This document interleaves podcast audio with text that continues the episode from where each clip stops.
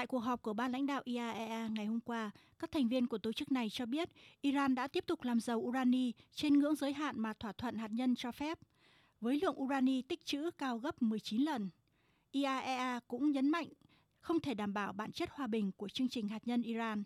khi nước này đã ngắt kết nối 27 camera cho phép các thanh sát viên của IAEA giám sát các hoạt động hạt nhân.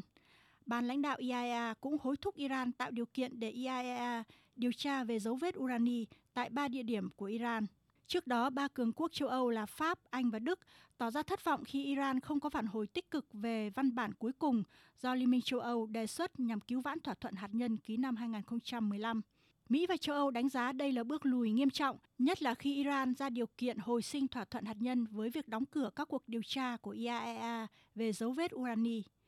Trong khi đó, Israel lại đổ thêm dầu vào lửa khi cáo buộc Iran đã sử dụng hơn 10 cơ sở quân sự ở Syria để sản xuất tên lửa và vũ khí tiên tiến cho các lực lượng ủy nhiệm, đồng thời cảnh báo một ngành công nghiệp vũ khí tiên tiến của Iran tại Syria, Liban, Yemen sẽ hình thành trong vòng một thập kỷ.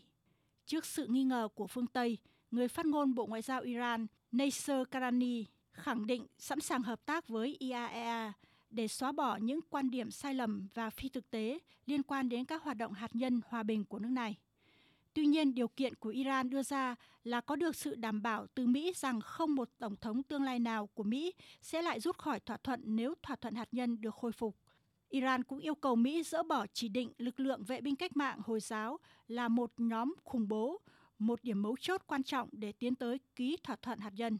Không những thế, người phát ngôn Bộ Ngoại giao Iran cũng kêu gọi IAEA không nhượng bộ trước áp lực của Israel trong việc xử lý vấn đề hạt nhân của Tehran.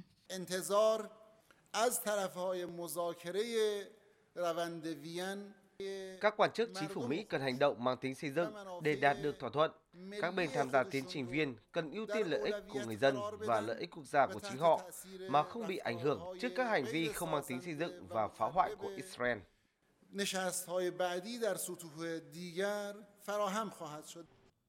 Quan chức này nhấn mạnh Iran sẵn sàng tiếp tục hợp tác mang tính xây dựng với IAEA và kỳ vọng cơ quan này sẽ có động thái tương tự. Chính quyền Iran luôn khẳng định chính sách của họ là tìm cách sử dụng công nghệ hạt nhân vì các mục đích hòa bình. Iran còn tuyên bố nếu các cuộc đàm phán có kết quả và các lệnh trừng phạt được dỡ bỏ, Iran có thể là nhà cung cấp năng lượng đáng kể cho châu Âu. Tuy nhiên, Đức cho rằng triển vọng về việc hồi sinh thỏa thuận hạt nhân đang trở nên mờ nhạt khi mà những phản ứng Iran hiện không phải là điều mà châu Âu mong muốn.